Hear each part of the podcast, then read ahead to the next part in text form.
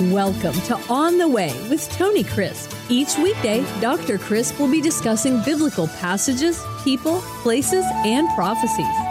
Tune in daily to start your day right and deepen your understanding of how to better walk the way and enjoy the journey. Here's your host, Dr. Tony Crisp. Welcome to On the Way. This is Tony Crisp, and this is the 365 Bible Reading Plan. Today is August the 24th, and our chapter for today is the Gospel of John, chapter 14. It's a very familiar passage of Scripture, at least the first few verses of the Gospel of John 14, where it talks about Jesus preparing a place for us. But before we get to that place, let's look at the context. Remember, as we have looked at how we read and understand the Bible, that we always look, and if the plain sense makes sense, we let that be the sense, lest it all become nonsense. That is, we take a passage of Scripture, whether it is John 14 or Genesis 1, and if it is historical narrative, it's just telling of an event or a series of events. It is giving a running commentary, whatever the case is, or if it's allegory or metaphor, then we always take the plain sense of whatever that is and we let that be the sense, lest it all become nonsense. But the second guideline that I have given to you over the months and years is this always interpret a text, a passage, within context. The word con is the Latin word for with, with the text. That means the verse is right before it, the verse is right after it. That means the chapter right before it, the chapter right after it. That means the book that it's in, because every book is written and couched within a context. Is it New Testament, Old Testament? Is the writer a prophet?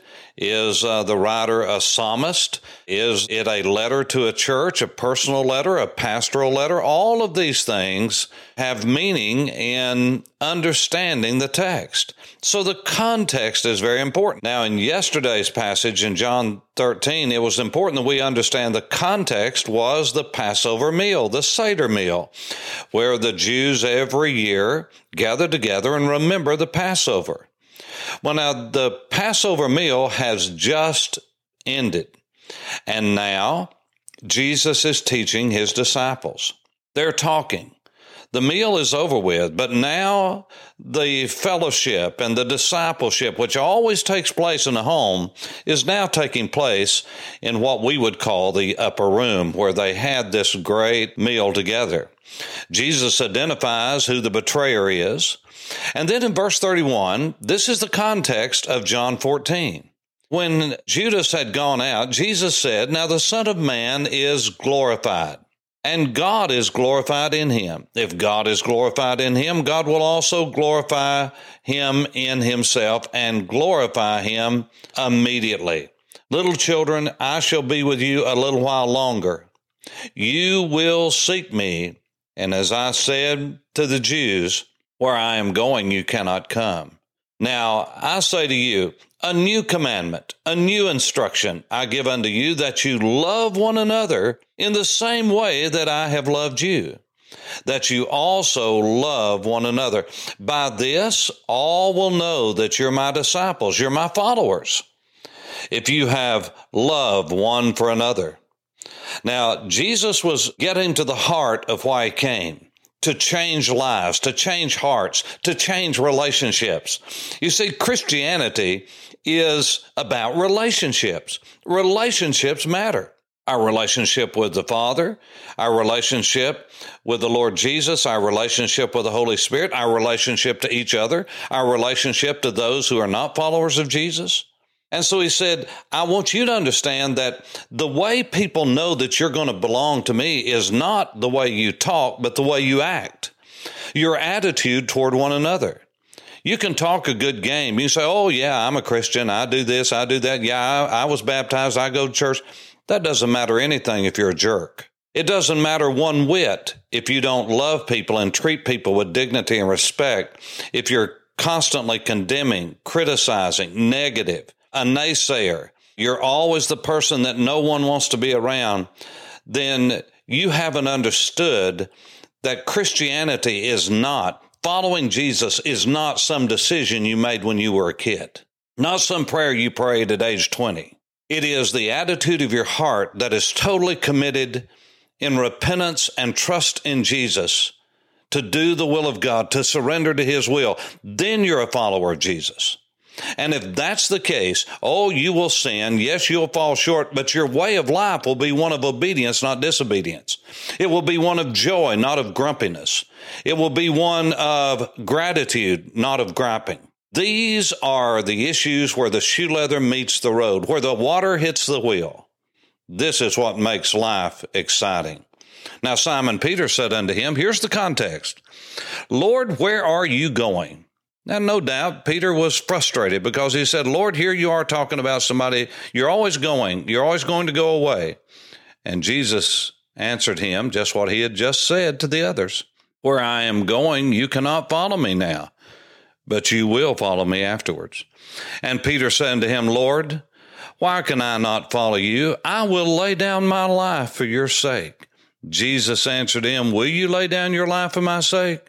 Amen, amen. I say unto you, the rooster shall not crow until you have denied me three times. In other words, before morning, Peter, you're going to go back on what you just said. You know why? Because Peter was full of himself. He thought because he could say that, that he could will it to be so. Let me just tell you something, friend. You can say all you want to, but if it was not for the grace of God, we couldn't do anything. We couldn't follow Jesus if it was not for His grace that's drawing us to Himself.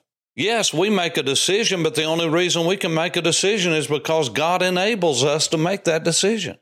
Now, this is very important because Jesus had just said, By this will all men know that you are my disciples if you have love one for the other. This is the way people will know that you're mine by the way you treat one another. And they said of the New Testament church, which we will see in the book of Acts next month, that the early church, it was said of them, I'm talking about by those outside of the fellowship, look how they love one another. That's not said about many fellowships today. That's not said about many churches today. No, by the way we fight and scratch and claw and bite and devour one another and split into a thousand different ways when we don't get our way? Listen to me. The world is watching. This is not the way that we lead people to Jesus. This is not the way that we create an appetite, a thirst for God. Peter said, Lord, I, I won't leave you. The implication is now everybody else may, but not I. Jesus said, Peter, before morning, you're going to deny me three times. Now, the Bible, remember, is not a movie script. Yes, it's not complete in details. It doesn't tell us everything that is, but it's not a movie script. It doesn't say interstage right, interstage left. It doesn't say, and the disciples became crestfallen, but they were. You know that this stunned them. Here was Peter, the keeper of the door, the gatekeeper, the one who was always leading out, and the Lord had him right beside of him. And he says, Peter's going to deny me before morning three times. And no doubt they were saying, well, if Peter's going to, where's that going to leave me? And so, no doubt, Jesus read the room. I mean, after all, he could do that. He saw on their faces the discouragement, the despondency, and for some, including Peter, probably depression and disbelief. And immediately, Jesus said, in that context, of discouragement, of depression.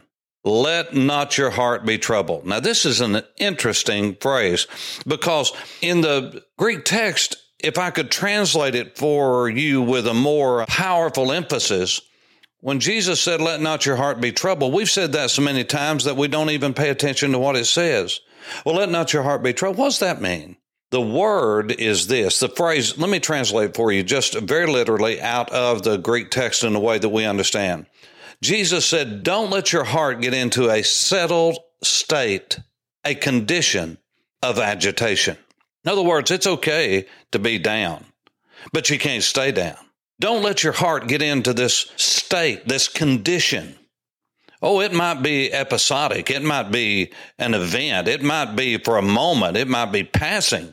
But don't let what I said get you in a state of depression. Don't allow this to overtake you.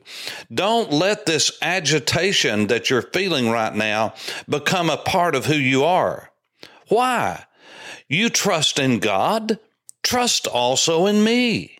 Trust God. You see, trust casts out doubt. Trust casts out fear. They cannot survive together. And so he said, Don't let your heart get into a settled state of agitation just because of what I've said to Peter, because I said I'm going away, because Judas has gone to betray. Yes, all of these things, they must come about. But don't let your heart get into a condition of agitation. Trust me. You trust God. Trust me. In my Father's house are many mansions, the King James and New King James says, are many dwelling places. The word is for a dwelling place, a room. In my Father's house are many rooms. If it were not so, I would have told you. Jesus said, Hey, I'm not playing games with you here. I'm going to be dying soon. In my Father's house are many rooms. And if that were not so, I would have already told you that. But you see, I'm going away so that I can prepare a place, a room for you. And if I go and prepare a place, a room for you, here's the good news I will come again and get you. I'll come again so that I can receive you, so that I can bring you unto myself, so that I can accept you in and welcome you into our home, so that where I am, there you will be also. And where I go, you know. Why would he say that? Because he had told them over and over again about the Father's house. They had lived it, and I'll come back to that. He said, Where I go, you know, and the way you know. Now, didn't Jesus just say, Where I'm going, you know, and the way you know? Yes, he just did. So he always tells the truth. So they knew the way, they just weren't thinking. They knew where he was going, they just weren't thinking. And so what Thomas do? Open mouth, insert foot. Thomas said to him, Lord, we don't know where you're going, and how can we know the way? Well, Jesus just said, Yes, you do. Who's right, Thomas? or Jesus? Well, I'll tell you what it'd be in our connection groups, in our Sunday schools, in our Bible study groups. Well, Lord, I just feel like that you're not being level with us. I just I just feel I have this feeling and I'm just I'm just kind of torn up inside and I just feel I just feel I feel the Lord didn't talk about feelings here. He said, "You know what I've told you. You know where I'm going and you know the way. And Thomas said, Well, Lord, I just don't know. Jesus said unto him, Thomas, listen to me. I am the way. I am the way, the truth, and the life. Now, that personal pronoun, that phrase, I am, because of the construction of the verse, the I am carries over to each one of these characteristics. I am the way. I am the truth. I am the life. And no one comes to the Father except by me, through me. I am the way. I am the truth. I am the life. Not a way, not a truth, not a life. It's definite, it's a definite article. And so Jesus is comforting them by saying, I'm going to prepare a place for you in the Father's house. Now, what's he talking about? He's talking about what they knew about in the Galilee. Why is it that after the resurrection, we'll talk about this uh, very shortly in just a few podcasts, why was it that Jesus wanted to take them back to the Galilee immediately after the resurrection? He wanted to take them back where it all began, where the relationships were first formed. Why? Because they all lived together there. And the way that these compounds were, there's several in Capernaum where Jesus' headquarters was. There was a great room. This is the Middle Eastern way to do it today. If you come from an Arab family from Iraq or from the House of Saud in Arabia, or you are in a Middle Eastern culture, uh, you know that the father owns the house. And now they build one story on top of each other, but they all used to live in one place. They all had a common area. That was what was the area where Jesus was when they took off the thatched roof or uh, the tile roof that was above. Probably it was thatched. Remember, they let the man down through the roof. That was into the great room. That was into the area, the lanai, if you will, the porch, the veranda. Each one of the families, the, the children would have had with their own family, they would have had a section, a room, and they would all do life together. You see, we try to, in America and in the West, we try to separate. Well, uh, every child's got to have their own room. Well, that's not always healthy. Well, we don't want three or four kids in one room. Why not? Now, I know the uh, reasons that we give in the West, but you see, this is not the way the rest of the world lives. They have to get along with one another, they have to share, they have to do that to survive. But we're teaching our children that we don't have to do that. No, you, you can go in and shut the door and, and shut everybody out if you want to. Well, that's not the way that life is. That's not the way real life is. And so Jesus took them back to that comfort zone where they were all in this insular compound, where there was a great meeting room where they all ate together, they talked together, they did life together. And then they went into their own room for sleeping and for their own quarters and arrangements. Jesus said to them, Look, look, men, I'm going away, but I'm going to see the Father. And we're going to build a great house. And my Father's house is so large that I'm going to prepare a room for every one of my followers. Now, we get a glimpse of this in the book of Revelation. I don't have a lot of time, but the fact is, we know what the Father's house looks like. It is a 1,500 mile cube, 1,500 miles to the north, the south, the east, to the west, and 1,500 miles upward. It's a cube. That's enough room for everybody that's ever lived. And this is for believers. Listen, this is a place where we will have all the room we need because Jesus is preparing it just for us. And they're not all the same because we all don't have the same needs. You see, we're not just a number, we're not just a stamp. We're individuals, and Jesus knows just what we need, so He's preparing a place for us. Now, this idea of we're going to be on Hallelujah Square and we'll be down here Praise Avenue, and that's all good in Southern gospel music. That's not what the Bible teaches. Bible teaches that it is a place that is centered around Jesus, not what kind of mansion you live in. Because whatever place that Jesus prepares just for you, it'll be just right. This comforted the disciples to know that no matter what happened, even if the pastor denied the Lord, even if Peter messed up, even if every follower turned away, Jesus will be faithful. You see, Jesus is faithful to us, even when we're not faithful to Him. I pray this is an encouragement to your heart as you walk on the way. This is Tony Crisp. Thanks for listening to On the Way with Tony Crisp. Tune in every weekday for information on biblical passages, people, places, and prophecies. Fridays are for your questions. Email your questions to questions at tonycrisp.org, then just listen for your question to be answered on Friday's podcast. That's questions at tonycrisp.org. Thanks for listening and have a blessed day on the way.